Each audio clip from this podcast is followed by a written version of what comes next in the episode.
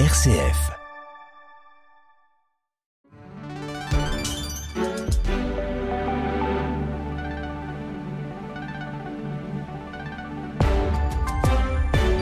RCF, il est 19h. Le journal Baptiste Madinier. Bonsoir à toutes et à tous. À la une de l'actualité ce soir, le projet de loi immigration durci à la sauce Sénat. Dominé par la droite, la Chambre haute vient de voter le texte en première lecture en supprimant notamment l'aide médicale d'État. Nous y revenons dans un instant. Dans le reste de l'actualité, Emmanuel Macron dans le Pas-de-Calais de nouveau en vigilance rouge ce soir pour des crues. Comment mieux scolariser les, les enfants atteints d'autisme? Un plan national a été dévoilé. La pauvreté qui progresse en France, notamment chez les femmes, nous l'entendons et puis, accord clé entre EDF et l'État pour stabiliser les prix de l'électricité.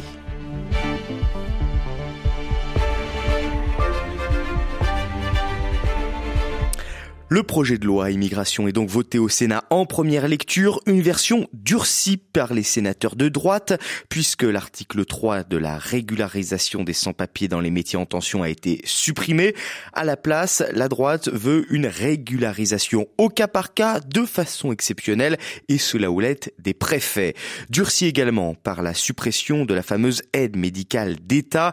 Elle prévoyait sous plusieurs conditions la prise en charge à 100% d'une partie des soins médicaux pour des étrangers en situation irrégulière, un dispositif que la droite veut donc faire disparaître, Laurette Duranel. Oui, les sénateurs LR dénoncent un système trop généreux et coûtant près de 1,2 milliard d'euros à l'État. Le sénateur républicain François-Noël Buffet.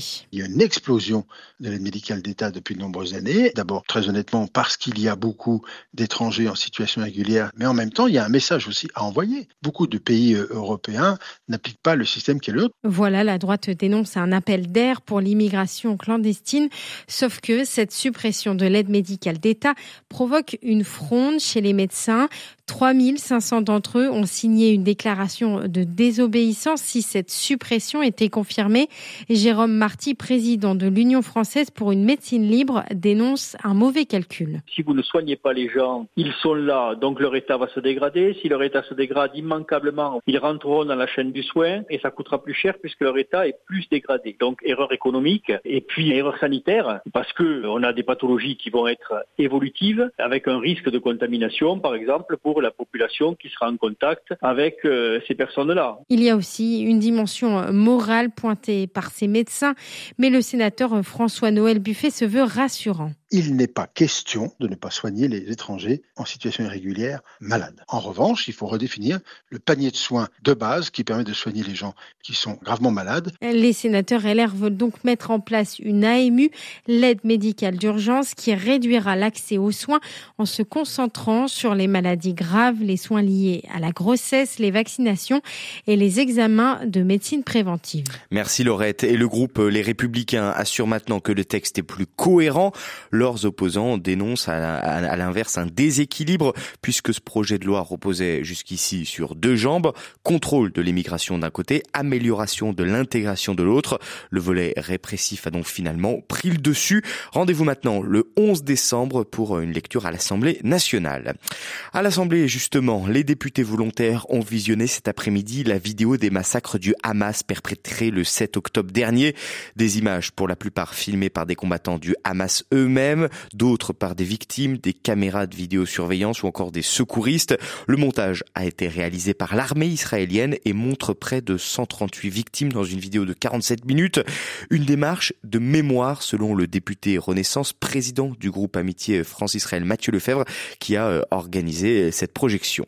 Et puis euh, sur le terrain, en réponse à ce massacre du 7 octobre, l'armée israélienne annonce avoir pris possession des bâtiments gouvernementaux du Hamas dans la ville de Gaza, notamment du Parlement, du QG du gouvernement ou encore du siège de la police. Et depuis vendredi, l'étau se resserre également autour des hôpitaux de Gaza, considérés comme des repères souterrains du Hamas par l'État hébreu. Au moins 179 corps ont été enterrés dans une fosse commune creusée dans le complexe de, de l'hôpital Al-Sifa. C'est ce qu'a annoncé euh, le directeur de l'établissement dans la journée.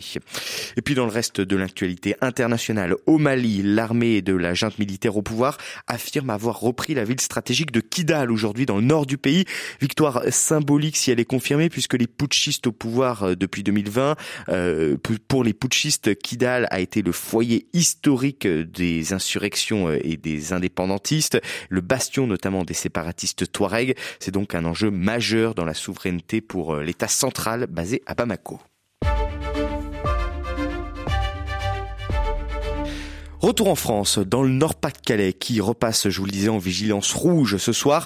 Météo France redoute, je cite, un épisode potentiellement supérieur au cru de la semaine dernière, en cause des pluies très intenses cet après-midi qui ont provoqué une crue exceptionnelle de la rivière Liane dans la région de Boulogne-sur-Mer. Par ailleurs, Emmanuel Macron était dans le département aujourd'hui à la rencontre des victimes des inondations. Il a annoncé l'état de catastrophe naturelle pour 244 communes du Nord et du Pas-de-Calais, 50 millions d'euros sont euh, débloqués pour venir en aide aux sinistrés. Récit de Martin Paguet ce soir de RCF Hauts-de-France. C'est sous la pluie qu'Emmanuel Macron est arrivé dans le Pas-de-Calais ce midi. Le rendez-vous était pris à Saint-Omer avec les élus et les forces de sécurité. Je sais combien la fatigue s'installe, parfois le désespoir. On a visité des, des familles de sinistrés. Et donc vraiment, c'est un message de, de soutien, d'accompagnement, de solidarité de la nation tout entière. Je veux ici vraiment remercier l'ensemble des, des forces qui se sont mobilisées avec une solidarité exemplaire depuis que tempête et pluie ont commencé, que ces inondations se sont installées. Impuissant pour l'instant, le président de la République s'est engagé devant les habitants du marais de Saint-Omer à les accompagner dans la durée. Les pieds dans l'eau, il a élaboré quelques pistes pour éviter que de telles inondations se reproduisent. La question, c'est euh, simplement de construire les mécanismes pour curer comme il le faut, pour permettre d'aller à la mer plus facilement, de désartificialiser à certains endroits pour que le sol absorbe mieux. Ça doit être regardé au plus près du terrain. Il ne faut pas faire de en déclaration. Ce qui est vrai, c'est que ces dernières années, on a beaucoup progressé sur ces sujets, mais on voit bien qu'on doit continuer d'avancer. 300 000 personnes sont impactées par les crues de ces derniers jours dans le Nord et le Pas-de-Calais. Au moins 5 000 maisons sont toujours inondées ce soir. Un reportage de Martin Pinguet. Et outre le Pas-de-Calais, la vigilance orange est étendue ce soir au département de l'Ain et du Rhône, au nord de Lyon, toujours pour crues. La Vendée, la Charente-Maritime, le Nord, les Vosges, le Doubs, le Jura, l'Isère, la Savoie et la Haute-Savoie restent également en alerte. Et puis avant le Pas-de-Calais, Emmanuel Macron s'est rendu aujourd'hui à la nouvelle maison de l'autisme à Aubervilliers. L'occasion notamment d'annoncer le dépistage systématique de l'autisme pour les enfants jusqu'à 6 ans. C'est la mesure phare de la nouvelle stratégie nationale sur les troubles du neurodéveloppement. Ce plan est chiffré à 180 millions d'euros, deux fois plus que celui précédent. Et il prévoit également le doublement du nombre de dispositifs pour les enfants ayant des besoins spécifiques afin de donner un coup d'accélérateur, je cite, à, à leur scolarisation. Actuellement, 45 000 enfants autistes sont scolarisés dans l'école ordinaire. Écoutez les réserves de Danielle Langlois, la présidente de France Autisme.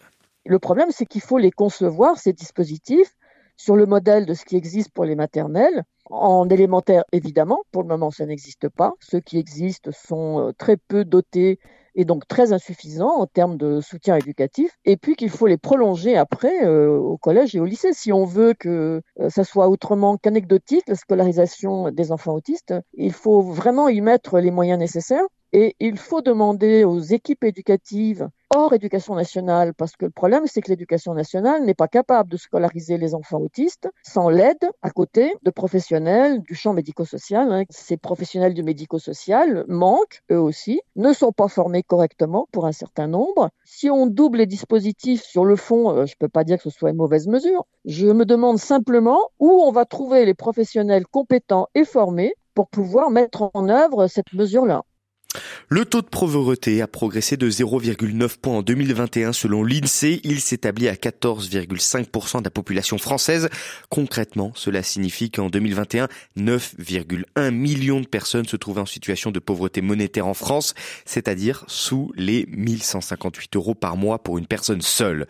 Et dans cette explosion de la pauvreté, il y a un public particulièrement exposé, les femmes. C'est ce qui ressort du rapport général sur la pauvreté du secours catholique également paru Aujourd'hui, les femmes sont devenues majoritaires à pousser euh, la porte de l'association. C'est ce que nous explique Jean Marquette, le directeur euh, de Action Plaidoyer de France Europe au Secours catholique. Les trois grandes préoccupations en fait euh, qui sont exprimées par les, les femmes que nous avons interrogées pour pour les faire réagir sur les, les chiffres de notre rapport, elles nous disent un, c'est le budget. Le budget, on s'en sort pas. c'est c'est une obsession au quotidien de devoir boucler un, un budget et de devoir, et c'est la deuxième euh, préoccupation, de devoir soumettre nos enfants à des privations. Hmm. C'est dur de pouvoir jamais céder à aucun extra. Je pense à cette femme qui a dû euh, se mettre en découvert de 600 euros parce qu'elle a euh, osé payer un, un, lit superposé à, à, son, à son enfant. Elle a mis deux ans à sortir de, ce, de sa situation de découvert. Voilà, et puisqu'on parle de revenus des ménages, abordons cet accord de haute lutte obtenu entre EDF et l'État français qui concerne les consommateurs. À partir de 2026, l'électricité nucléaire sera vendue au prix moyen de 70 euros le mégawattheure. Le ministre de l'économie s'est réjoui d'un équilibre vital entre la compétitivité du groupe EDF, la visibilité pour les entreprises et la stabilité pour les ménages. Stabilité car Bercy promet ainsi une protection permanente du consommateur sur les prix de l'électricité. Ces nouveaux prix doivent s'appliquer à partir de 2026, Jean-Baptiste Labeur.